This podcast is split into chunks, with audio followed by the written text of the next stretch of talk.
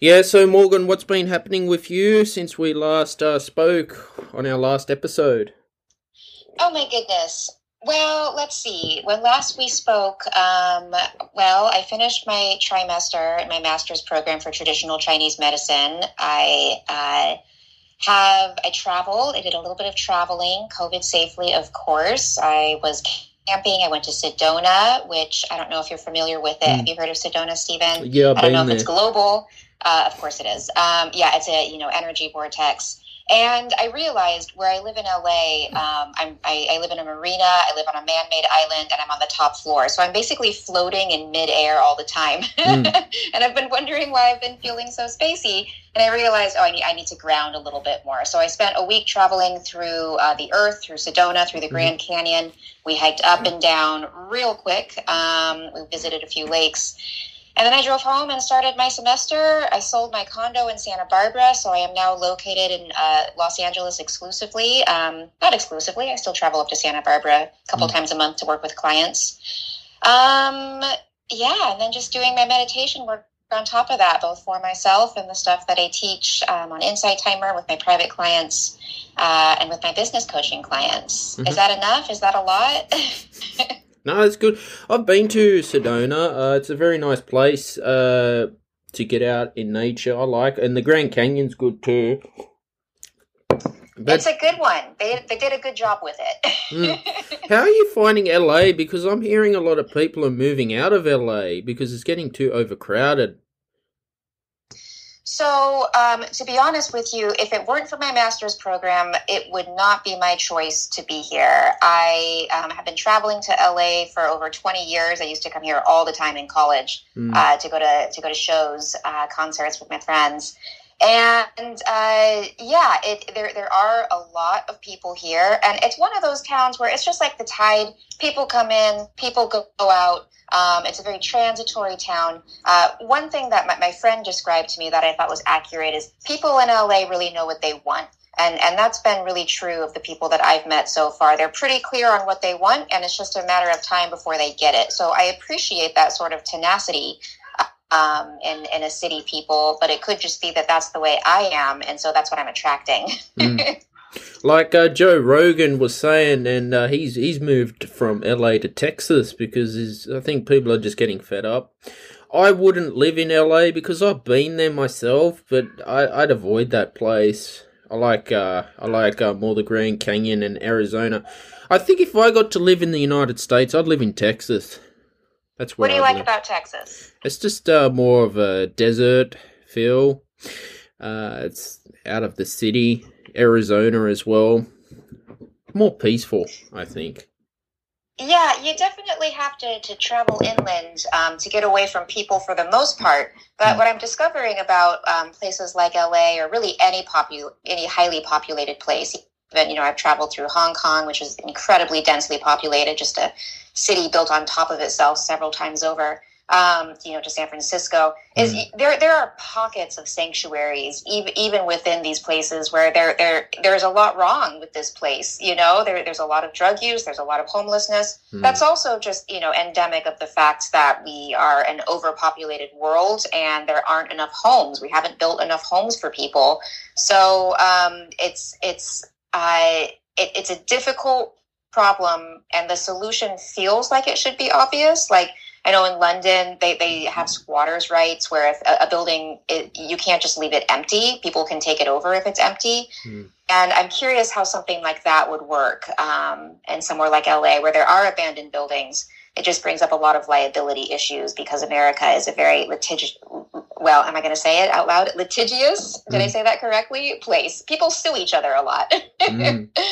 Look, um, look so in Sydney too, Morgan, there's a lot of uh, homeless and homelessness because you look at it like a week's rent in Sydney is like a thousand dollars a week just for an apartment. Oh god, it's a lot of money. And how much is the minimum wage there? Well, roughly 20 dollars an hour is, is a minimum wage for a permanent employee. Uh, if you're a casual, you can get twenty six to thirty. So, but uh, even then, a full time worker on their own would not cover a, a week's rent. It's ridiculous. Yeah, well, that's kind of the problem that we're finding ourselves in terms of this this wealth divide is there are people who can't afford it, so the market just keeps driving the prices up. You know, I saw that's why I sold my condos because someone was going to pay me a lot of money for it and I wanted the money more than I wanted the condo. Mm.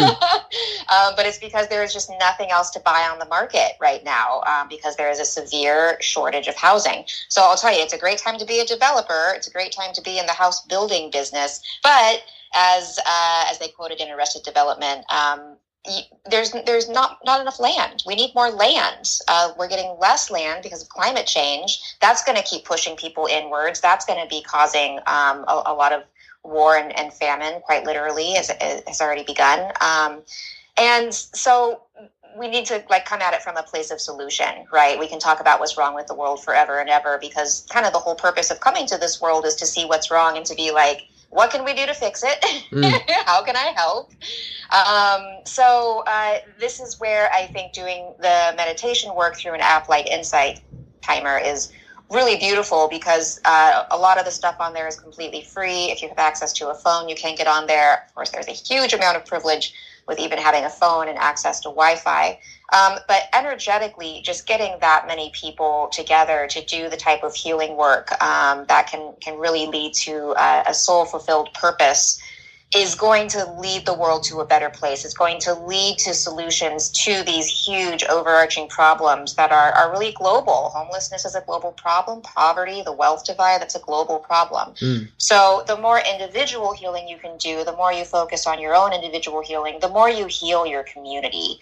And I, I think that was like kind of the biggest takeaway I would love for people uh, to leave this conversation with is like, do your work and trust that it's going to spread beyond you. It can't help it. When you start shining brighter, everyone around you starts shining brighter.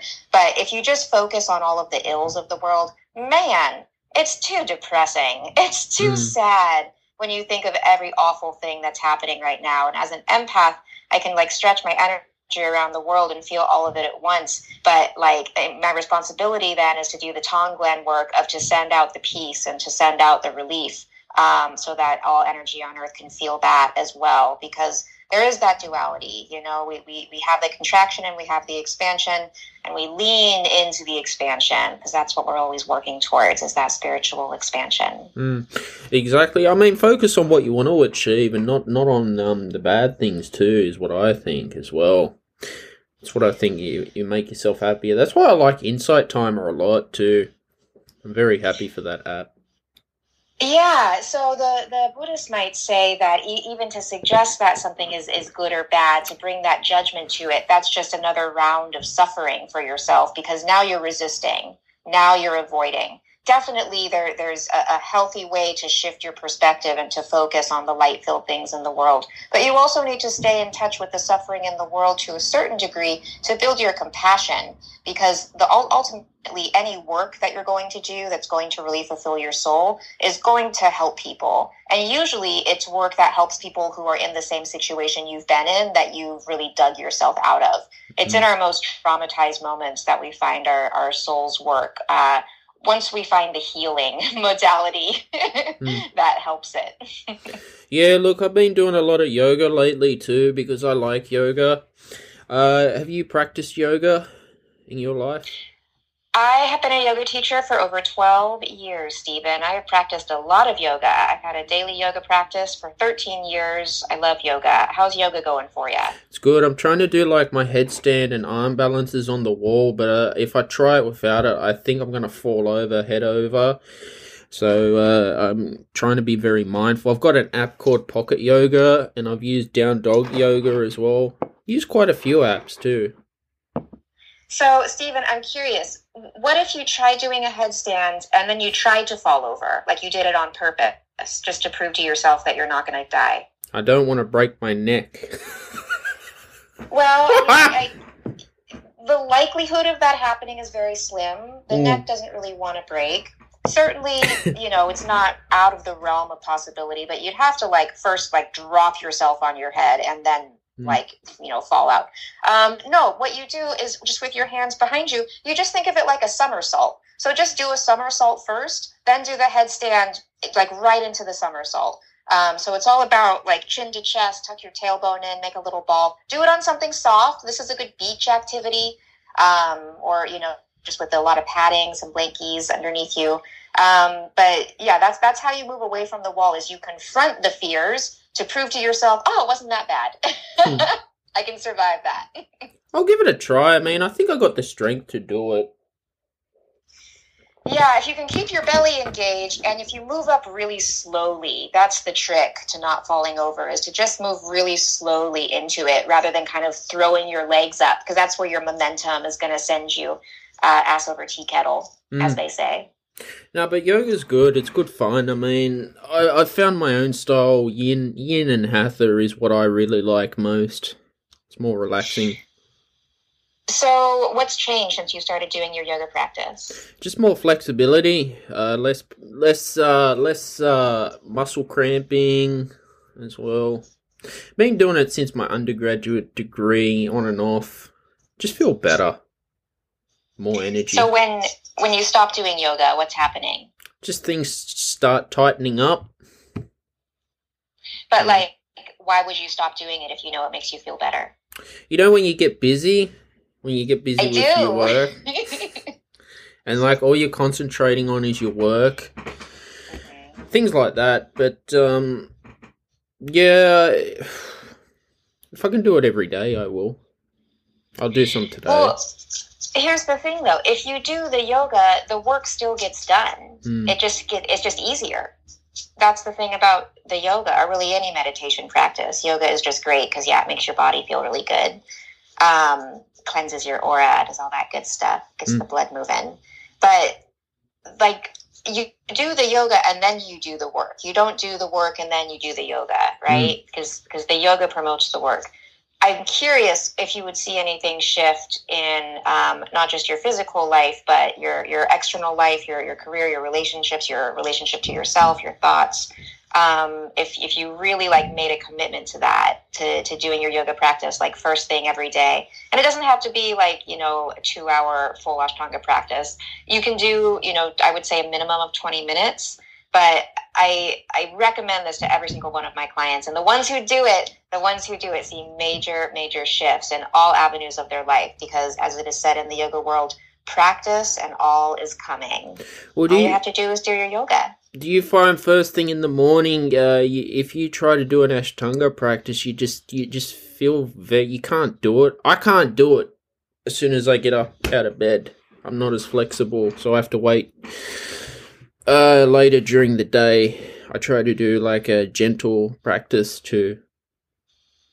Yeah, try try doing the gentle practice first thing in the morning. That's actually when traditionally you would want to do a yin practice when the muscles are cold because you don't want the muscles to engage at all. In the yin practice, you, you want the muscles to stay completely relaxed so that what you're stretching out uh, very gently are, are, the fascia and the other connective tissues in the body. Um, and you're allowing those to get lubricated through those really, really slow, long holds. So, uh, yeah, maybe you could try that a little mm-hmm. 20 minute yin practice first thing in the morning. I wonder if that would change how you feel earlier, if you would start to feel more flexible sooner. Mm-hmm. Well, before our episode today, I did my chakra meditation on my little app as well. Mm-hmm. Just feel better. Yeah, yeah. How, how's your chakra system going? What, was was there any intensity to it today? Not much. Uh, just just relaxing. Uh, still trying to learn about it as well. Yeah. So, well, let's go through it. What are your questions? Well, you got seven, apparently. Uh, I think there you have hundreds. You have hundreds of chakras, but most people work with with the spinal column, which mm. yeah does have seven. yeah, but do you find if you if you open up your third eye, you just feel a bit weird? Um. So tell me more about that. What do you mean by weird?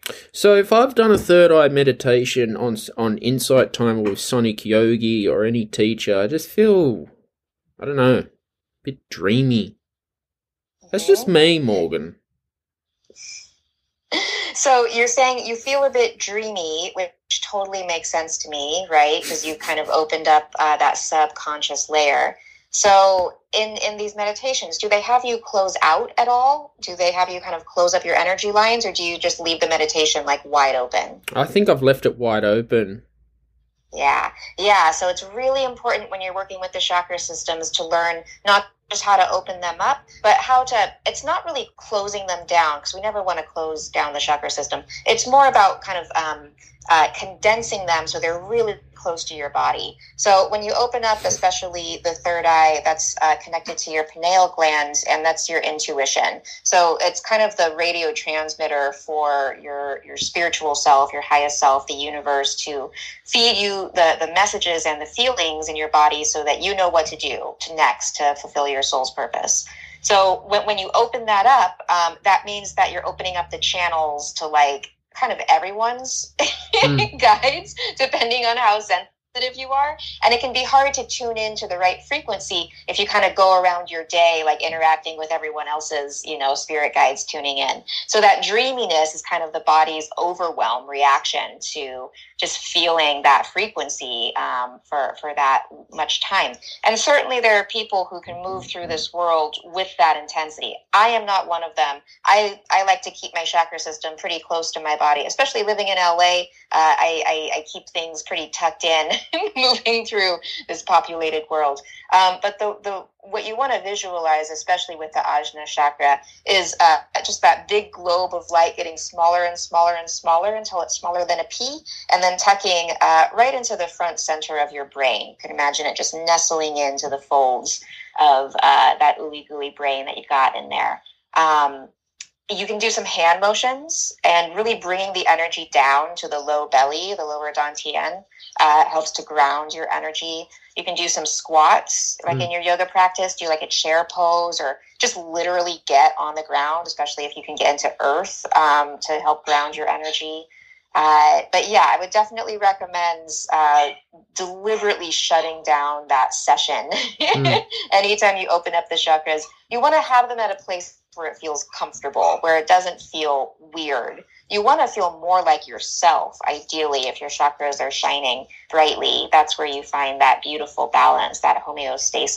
Mm-hmm. Does that make sense? Mm-hmm. Mm. Wow. So much information, Morgan. no, but that's interesting that you say that because uh, every meditation teaches different and teaches it differently too. Oh, absolutely. Yeah, this is purely this is purely my opinion and when I say my I'm not like me Morgan when I'm giving information like this I'm channeling all of the knowledge that I've studied, all of the intuitive knowledge that's coming through for what you and the listeners need to hear in regards to this stuff. There are many many different traditions and they're all super valid, but when I hear someone say they feel weird after a meditation, I'm like, all right, we got it. We got to get something else in there.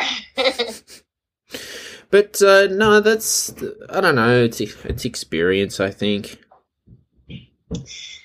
Uh, it's definitely a practice. Yeah, mm. for sure. But uh, other than that, um, what are, you still doing your ma- You're doing a master's, are you? I'm getting my master's in traditional Chinese medicine. So I'm learning acupuncture, herbs, Taoism, Tai Chi, mm-hmm. Qigong, all sorts of stuff. Mm-hmm. That's pretty cool. I love it. I've been doing it for three years. I was commuting from Santa Barbara. It's an hour and a half drive uh, on good good traffic days, uh, and that was exhausting. So I will say one great thing about being in LA is I can ride my bike uh, to campus and back. We just started doing uh, needling. I'm actually like poking needles in people now, which is really terrifying and exciting. I was describing it last night as like people are like bleeding. Like I walk out of there with bruises all over myself. Like learning how to do this stuff is no joke. There's an intensity to it. Mm. yeah, um, but it is. It's a really powerful medicine. I love learning about it. So a master's, uh, how much work is that for you? Well, if you want to quantify it by by time, um, it's going to take me about six years. The mm-hmm. minimum is three years. You have up to eight years to to ed, to finish all of the the classes and mm-hmm. get the masters. So it's taking me six years because I've been doing it part time, um, running my, my business, Blended Yoga, and commuting from Santa Barbara and living the whole rest of my life. Mhm. Uh, I'm, I'm gearing up a little bit. Um, I'm going to be going full time for this next year and a half to power through so I can get my license. Because once you have the master's, you still, in the state of California, can't legally needle people until you're a licensed acupuncturist. So just like when you graduate from law school, then you have to pass the bar exam. Um, when I graduate from this program, I will then have to pass uh, a licensing exam in order to become a licensed acupuncturist. And then I will be opening up maybe an acupuncture clinic. I still don't quite know what that looks like yet. I know I got a couple years to worry about it. Wow, that's pretty cool to do that. Uh, you know, like I did a degree in music. I finished in 2018. I did a bachelor's, and doing any degree or master's is not easy. It's a lot of work, you know. It's definitely something that you earn, but as my mama says, no one can take that degree away from you. Once you've done that work and earned that degree, no matter where it's from or what it's in, no one can take that that sense of effort away from you and that knowledge.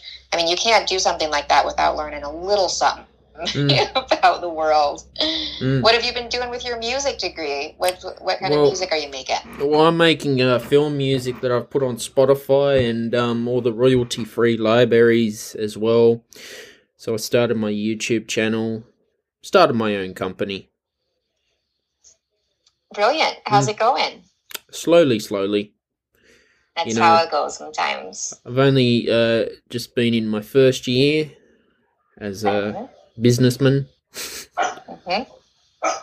So tell me, because I do business coaching, where where are you getting blocked? It's it's actually the blocks is the hardest is getting clients and getting the work and marketing the thing too. That's what's been hard for me.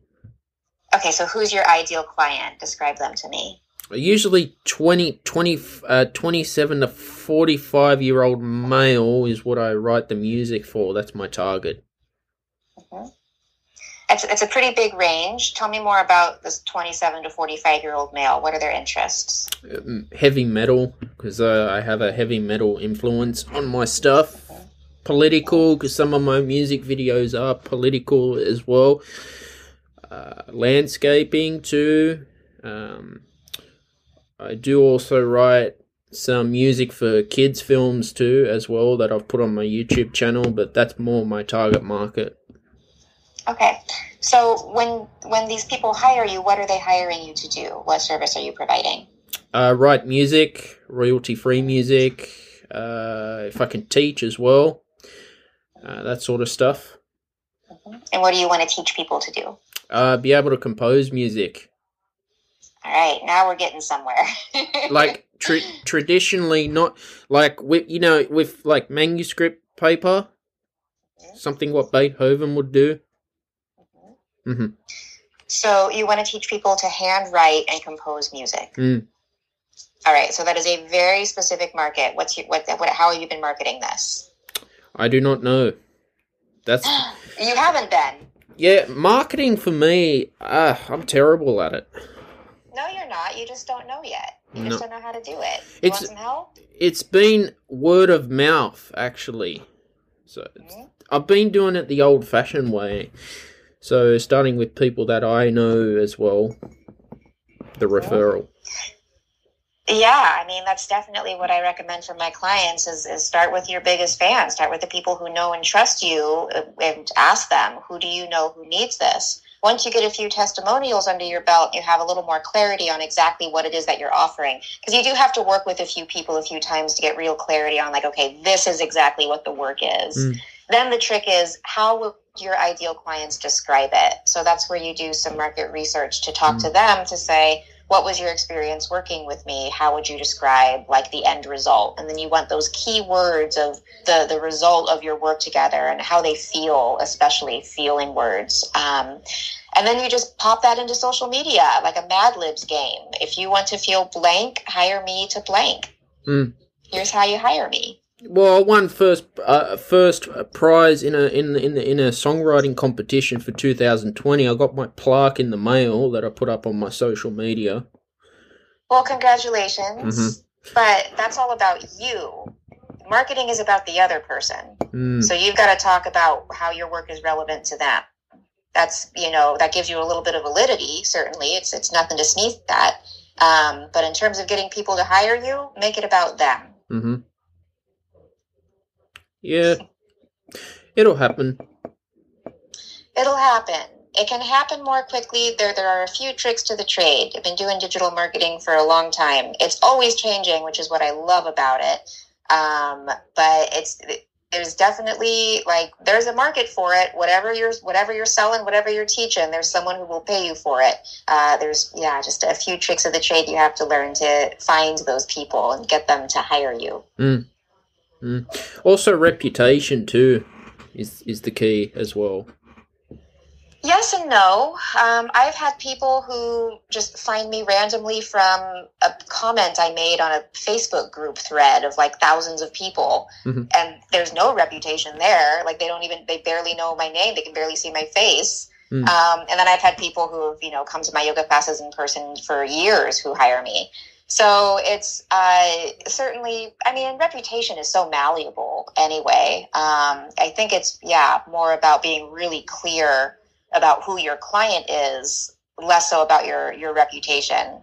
And, and, you know, maybe when you're getting to like the super high levels in this cancel culture, like you, you definitely don't want to be a shit person.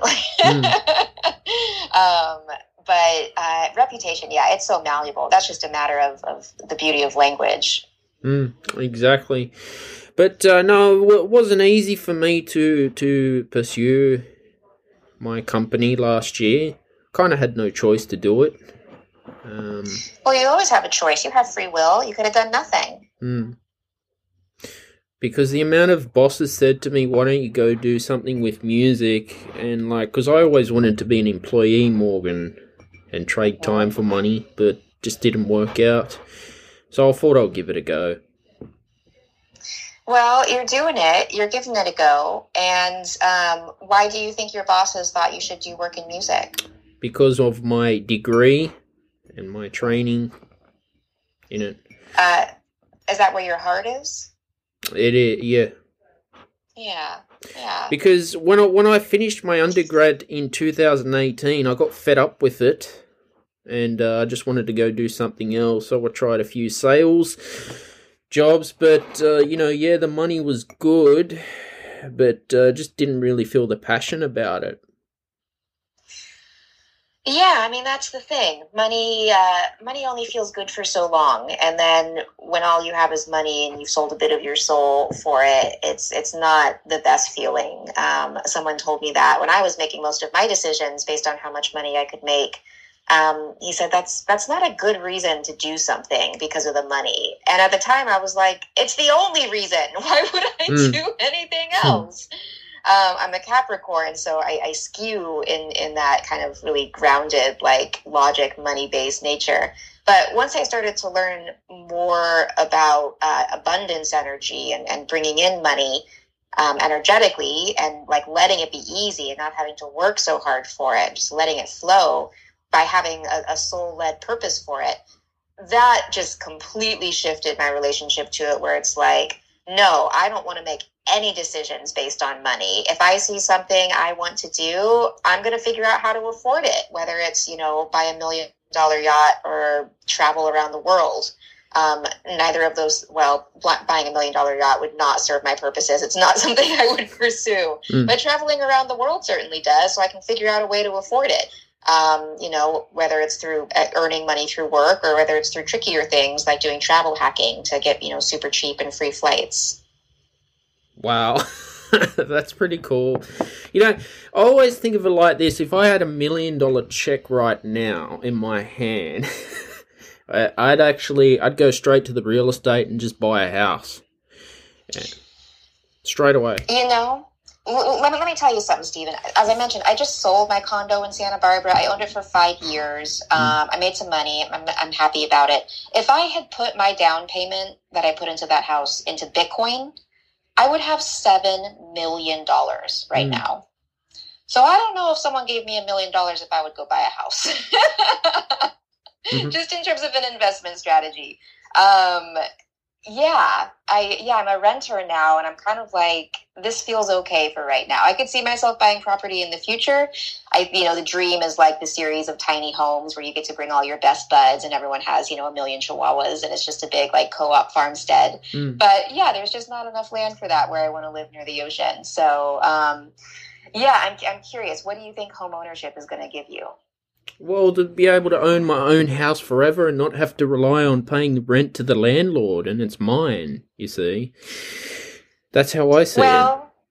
Yes and no. I mean, you can't take it with you. When you attach your identity to property, you, you lose a part of yourself because you don't really own anything in this world. You know, just the exchange of money and a piece of paper, a deed, which, you know, you still have to pay property taxes. There are still lots mm. of costs involved. You have to keep it up. Um, I where was that point going? Is kind of just flying out of my head as I'm like getting into house to do land. Mm. um, I I don't know. It completely flew out. We'll have to turn it in a different direction. Maybe hmm. it'll float back in. No, it's I I know all about uh, well we call them land rates in Australia, and they charging you like what four thousand dollars a year just to live in your own house as well because we got acreage where we are. Right. So yeah, that's what I'm saying. Like you don't really mm-hmm. own anything clear and outright. It can always be taken away from you. And when you die, like someone else is just going to move into that house and mm-hmm. claim that same sense of ownership. So um, yeah, to to there is to a certain degree an element of freedom of like I can paint the walls whatever color I want. But then it's like you try to go redo your bathroom and suddenly you have to get a permit. And there are a lot of people who are going to have a say over what you can and can't do in mm. that house. Um, so it's it's uh, depending on, on where you live. It's rare to find a place where you you get to truly own something. In fact, I think it's impossible in this world to truly own anything uh, besides your own soul. Mm. Well, look, I've always been like, like if I could have a house facing the beach, that would be awesome. That's my dream house. I mean, that's where I live. I've lived that way for the last five years. Mm. I, I, agree. I have to have a house facing the beach. This is something I've realized about myself. Um, it's actually what my name means. Morgan means um, of the sea or protector of the sea. Um, so I give that to myself. But like, yeah, I can't afford to buy a beachfront property in LA, so I'm renting one instead. Mm. I can afford that for a little while. mm. And that gives me the freedom to move on, you know, wherever I want to go after this, whether it's back down to Mexico or um, somewhere else in the world with a beautiful ocean. Mm. Do you find uh, are you where are you from originally, Mexico or, or the states? No, I'm from Northern California. Oh, have you been to Mexico? I used to live there. I lived there for three months last year. I've been there many times. Is it cheaper to live in Mexico than the states?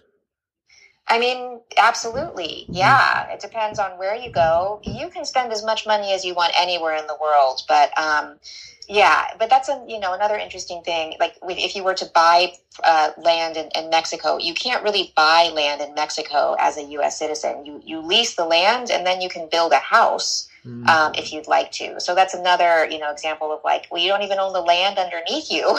mm.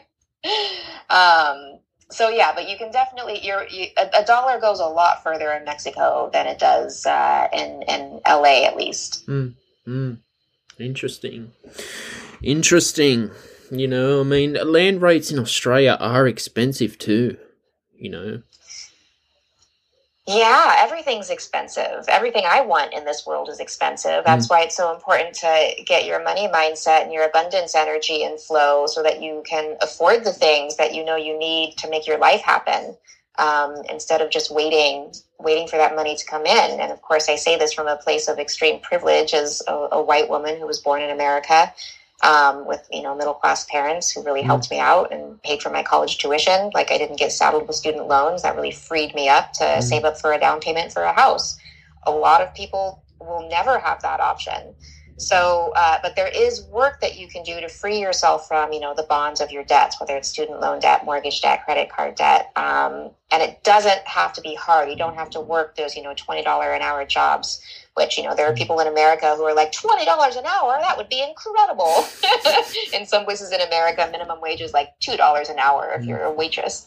Um, so, uh, you can you can shift your energy to like welcome in a, a, sense of abundance and it will literally result in money just surprise coming out of nowhere but mm. you have to have a purpose for it right it can't just be like i need money so it can sit in an account it has to be like no i need money so i can go to school or i need money so mm. i can um, you know buy my my dog the toys that he loves or i need money so i can give my kids what they need or i need money so i can go travel so i can learn about myself Mm. Um, as, as long as you know the, the intention is towards your own individual healing, uh, that will be supported energetically. If uh, you have any limiting beliefs that come into that about like, no, I have to work hard for this, you, you got to work on that because that's going to create a block to that sort of energy but this is you know exactly the work i do with my clients. I was just talking with um, one of them earlier this week and she said you know the reason i hired you is because i wanted to make more money and work less. And like that's what she's been doing. She's been working way less. She's been making more money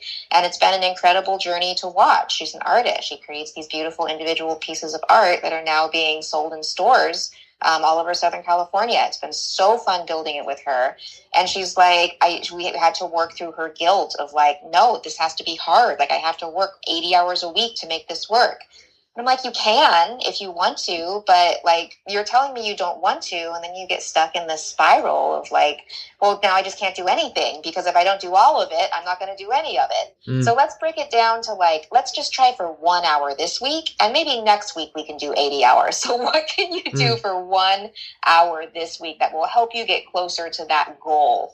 Whatever that goal is. And then it's just carving out that time, um, you know, each week and then expanding it as your energy allows for any goal that you have, whether you're trying to start a business and make money or whether you're, you know, trying to heal yourself or build your flexibility or work on your meditation and spiritual and psychic development. Um, whatever goal it is that you're working towards, it, it starts with just you know, taking that first hour just to do something, one thing to get you closer to that goal. And then you allow yourself to enjoy the journey from there because it never ends. Just like having a house, the house to dos never end. Having a business never ends. The possibilities of things that you could be doing at all times. Um, mm. So you have to give yourself permission to do what you can and let it be enough on a day to day basis. I know for me and for many of my clients, like I can't work on any one given thing for more than four hours a day max. Mm. And if I'm being honest, it's really more like an hour and a half.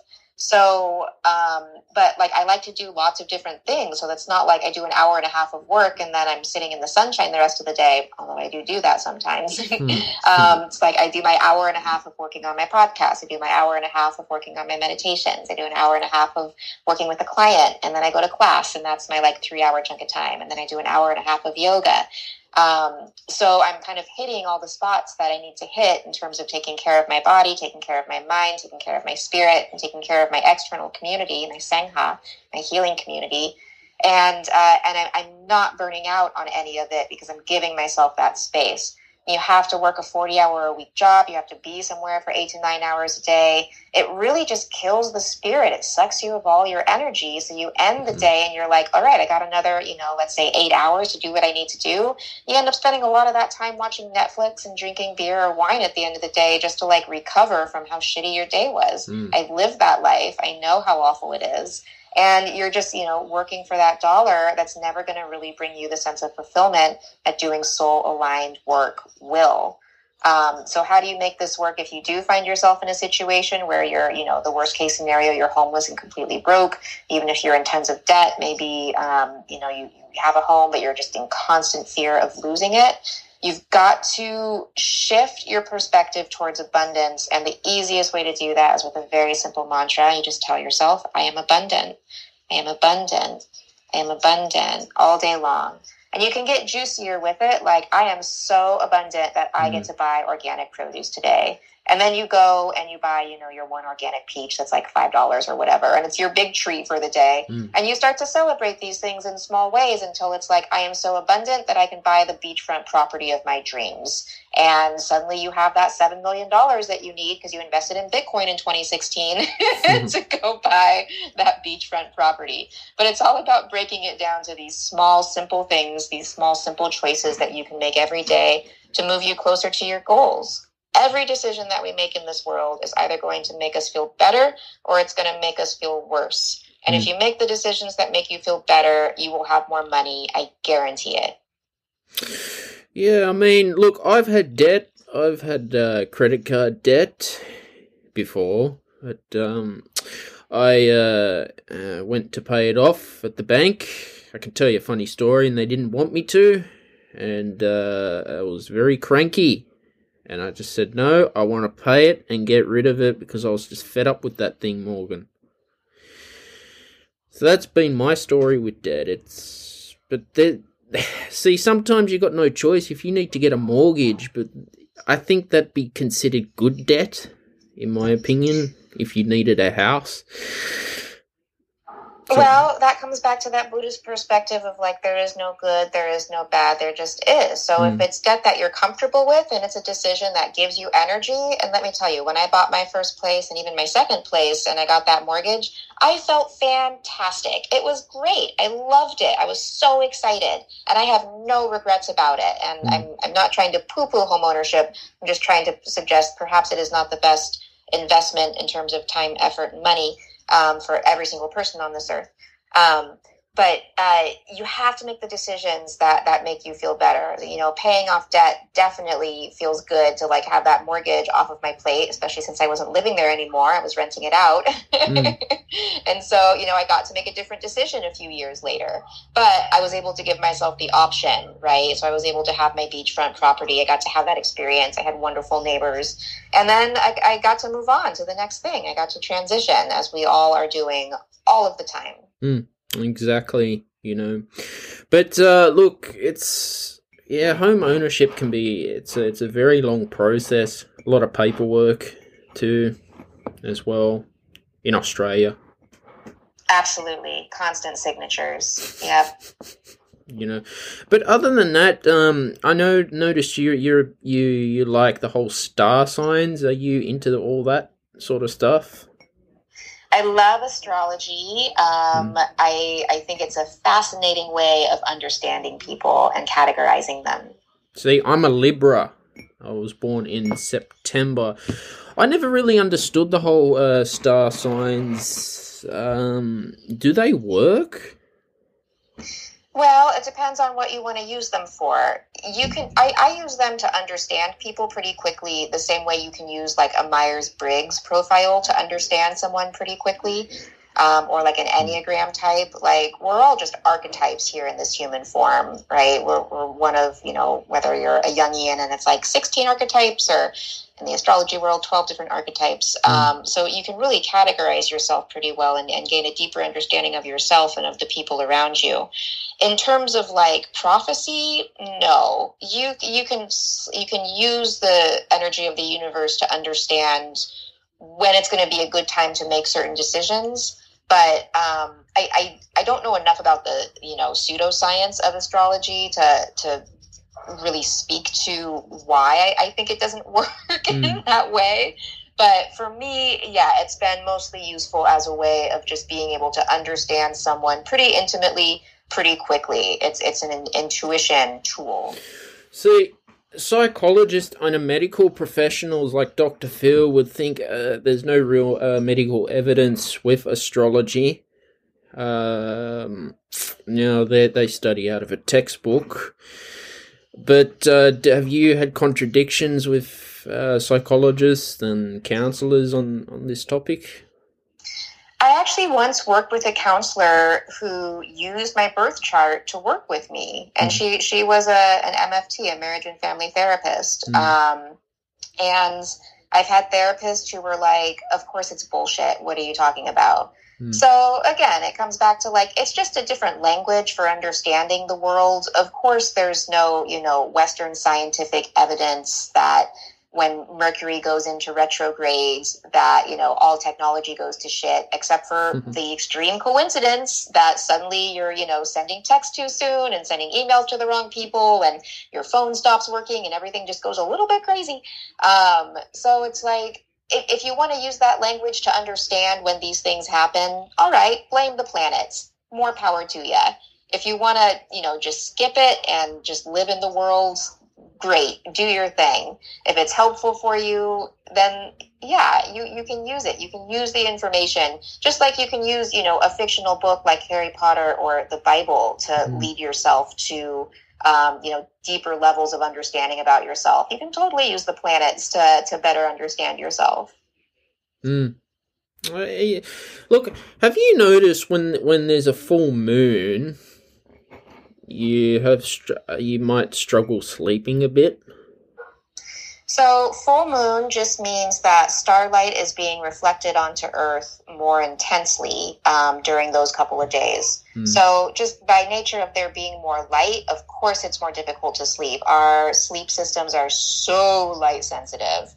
Um, but it's also because there's more star, more you know sunlight coming through, even though it's filtered through the moon. There's just more energy around. So yeah, full moon is definitely a time when, like, I was camping this last full moon. I think we were um, at the Grand Canyon for the proper full moon, and it was snowing that day of all things. Um, so it was pretty cloudy, which is good for me because the full moon really affects me. It gets me really riled up. Mm. Um, but the full moon shines a light on the things that are holding us back from our goals. So that's one of the reasons things get a little bit crazy around the full moon is if you're not aware that that's happening and suddenly you're just being attacked by all of your triggers, of course you're going to go a little crazy and do whatever it takes to escape from it if you don't mm. have any spiritual tools to deal with that and heal that. So the trick with the full moon is to like, you know, to a certain degree expect that, anticipate that, mm-hmm. and to just be so sweet to yourself, to really ground your energy, to work with your crystals, to work with a Reiki master or a healer, to get that energy down close to the earth and then to use the upswing of energy. So full moon time is usually when I create most of my content. I'll just suddenly like I can stay up all night writing and I'll write all of my social media captions and a couple of blog posts and like work on a book mm. um, in, in one upswing of the full moon. Uh, so yeah, definitely there's there's an energy to that, and same with the new moon as well. When there's no uh, sunlight being filtered through, or very very little, um, where that's that's the time when you want to really set a goal you want to set an intention. Um, so uh, that's kind of a time of, of really introspective like you you want to sit within in the darkness of yourself in order to understand what's my next step for healing? What do i need to do next? What goals can i set for this next phase? And the interesting thing about setting these intentions is sometimes you can do it within the same cycle, but typically the intentions match up to the, the next six month cycle. So any in- intention that you set at the new moon in January, you're going to see come to completion, ideally towards the full moon in uh, July. Mm. So, um, giving yourself a sense of patience with that as you're learning how to set these intentions is important. Although I've totally had it, I mean, just this last uh, several months as I've been setting new moon intentions of like, okay, I need to find an oceanfront property in LA. And then I just, you know, come into town for a couple of hours and I find it immediately. And it's so easy um, that you can totally, if you're very clear on what you want, you can use the energy of the moons to make that happen. Because I set the intention during the full, during the new moon.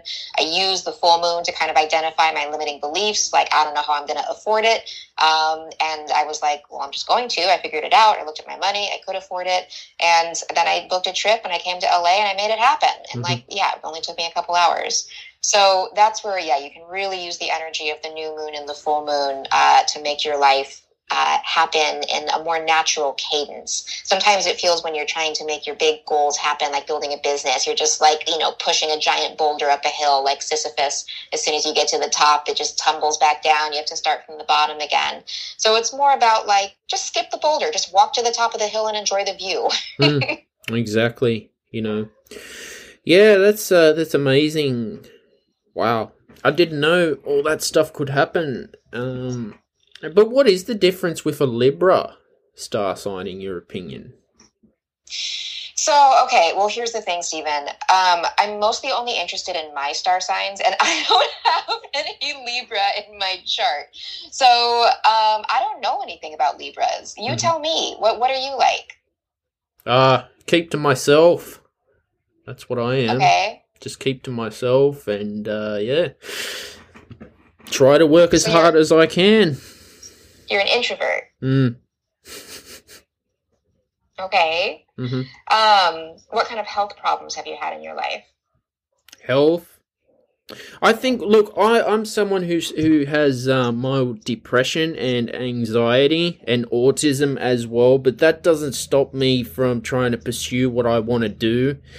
Uh, it's just simple things, Morgan. Like marketing, for example. Like maybe I don't know.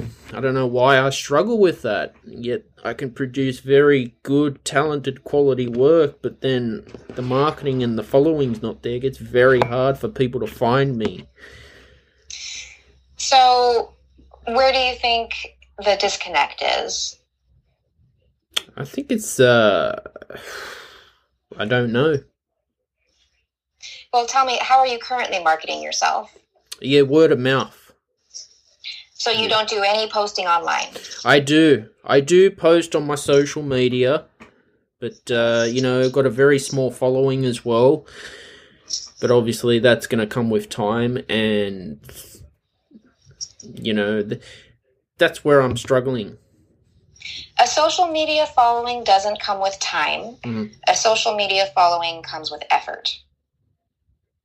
So you can hire someone to build up your following, or you're going to have to do it yourself. You've got to be on social media to build your social media following. It doesn't just happen magically. Mm. Um, so if you if you were interested in growing your social media, what's your favorite social media channels? What do you Uh, like to use? Instagram mostly. Instagram. Yeah. Okay.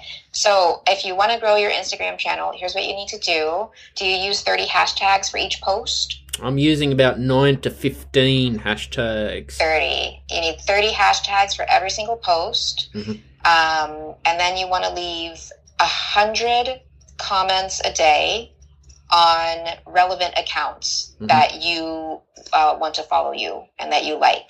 And they need to be authentic comments, not just like cool post bro, but like an actual response to the photo or the caption or something meaningful. Mm. It'll take about an hour, so you can do it in like little 10 minute chunks throughout the day.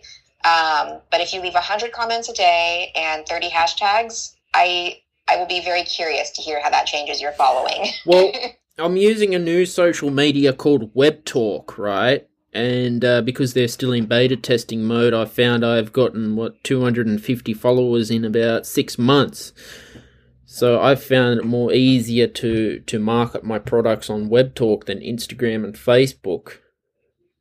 You can definitely reach out to the newer social media channels like Clubhouse is a really popular one as well where it's easier to grow a following because it's there's just not as many content creators on Mm. there. The only issue with that is that they're probably not going to be around forever. Mhm.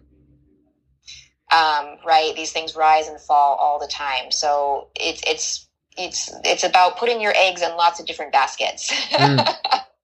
so you want to spend time where you actually enjoy interacting on social media, but there is value to having, you know, the Facebook and the Instagram and the Twitter and the LinkedIn and, you know, all, all of them. Um, as long as you enjoy it. When you don't enjoy it, that's when you either have to outsource it, hire it out to someone else, um, or uh, or just don't do it. Just skip it.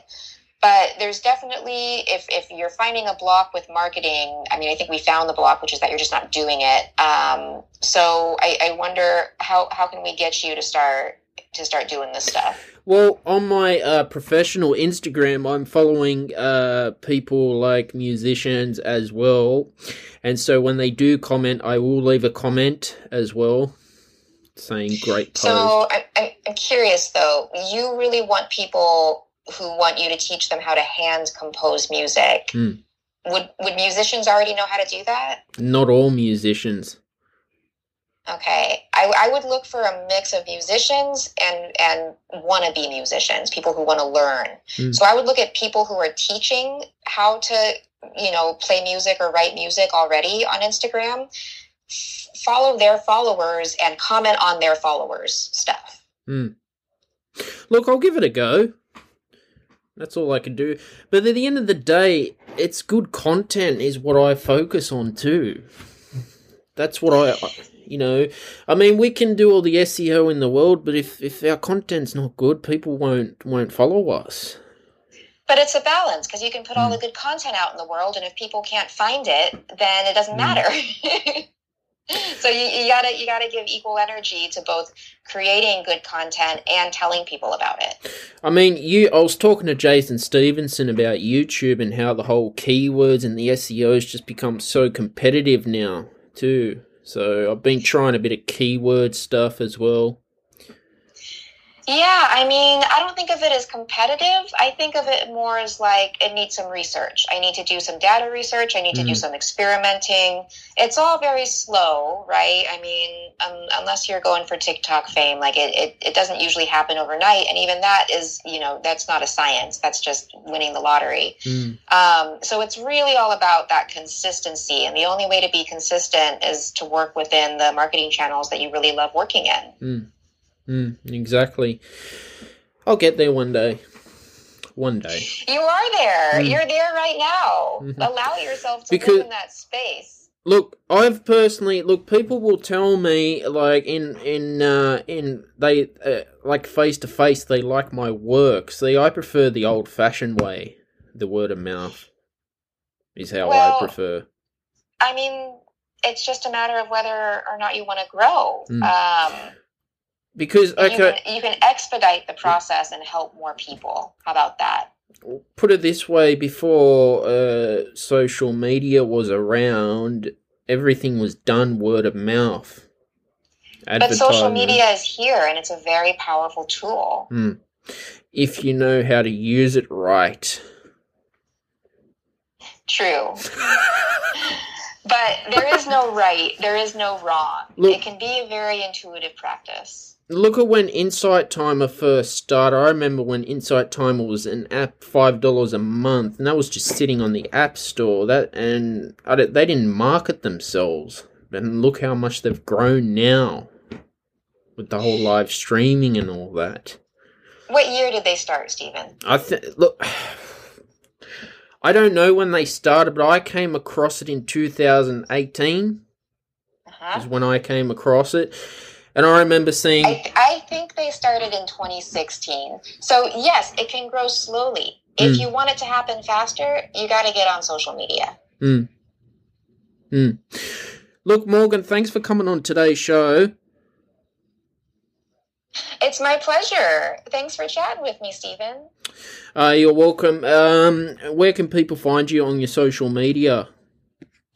I'm on Instagram at splendid.yoga. You can find me on Facebook. Go find my Facebook group. It's the Manage Your Money Yogically Facebook group. We mm-hmm. talk a lot about digital marketing. It's all about how to create multiple income streams that build your wealth and save the world. Um, you can find me on Clubhouse at Splendid Yoga. You can find me on Insight Timer at Splendid Yoga. And you can go to my website, splendid.yoga not .com, splendid.yoga. Mm. Come find me. I'd love to talk to you. Mm-hmm. All right, thanks for listening to today's episode of the podcast. Uh, also, podcasts are out every Friday as well. Turn on your notifications, subscribe, uh, leave a review on Apple Podcast, share it on your social media. Bye for now.